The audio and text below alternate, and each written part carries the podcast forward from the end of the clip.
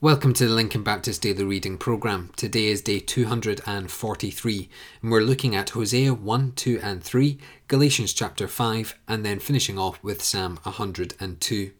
As we go into a new book in Hosea, we also go into the minor prophets. And Hosea preached in the northern kingdom when the nation was prospering outwardly, but decaying inwardly and facing certain judgment. He is a master of imagery, so as you read, notice the many comparisons that he makes. But the overriding image in this book is that of marriage. Hosea married a woman who bore him three children, and then she deserted him and became a prostitute. He finally had to buy her back out of the slave market. Yet Hosea's painful experience was a sermon to the nation. Israel was married to God, but committed spiritual adultery and turned to idols. That in turn led to moral decay in the nation. The nation would suffer for her sins, but the Lord would one day redeem her and restore her. As we go through this book, you will see the following development in Hosea's book Hosea's marriage in chapters 1 to 3, Israel's sins in chapters 4 to 7, Israel's judgment in chapters 8 to 10, and then finally Israel's future restoration in chapters 11 to 14. Today, I'm just going to concentrate on chapters 2 and 3, and God makes four declarations in these two chapters. The first is, I will not have mercy. Israel accepted God's gifts, but used them to worship idols. The second, I will punish her. He did this by taking away his blessings, especially the lands of fruitfulness. Third, I will allure her. Just as Hosea reclaimed his wife, so God will one day reclaim his people, renew his marriage vows, and restore his people to blessing. And then finally, I will sow her. Jezreel means God will sow and refers to God's planting his people again in their land where he will love them and bless them.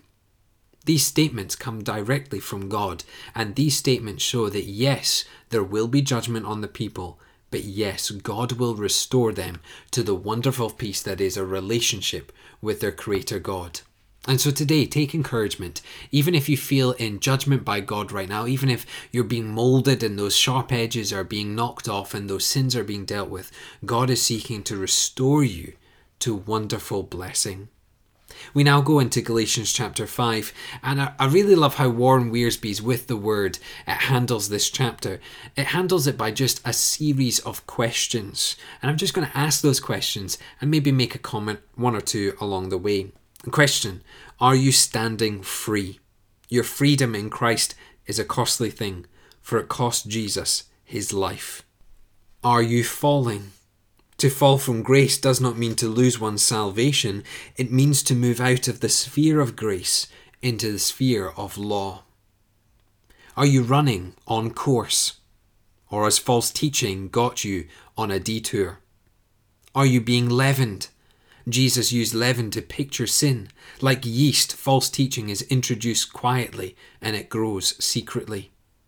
Are you serving others?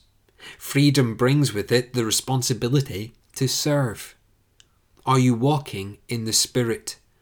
Life, not law, changes behavior, and as you yield to the Spirit, Christ's life is manifest in the fruit of the Spirit. Go through these questions again and really search your heart to know where you sit with God today.